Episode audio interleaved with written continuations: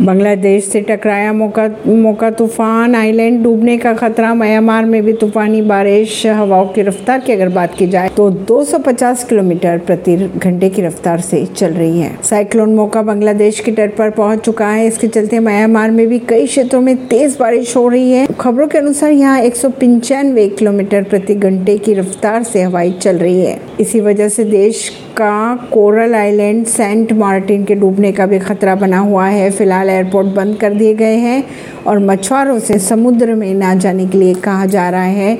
मौका शनिवार रात मध्य और इसके सटे दक्षिण पूर्व बंगाल की खाड़ी के ऊपर गंभीर चक्रवाती तूफ़ान में बदल गया। इसका असर दुनिया के सबसे बड़े रेफ्यूजी कैंप पर भी पड़ सकता है।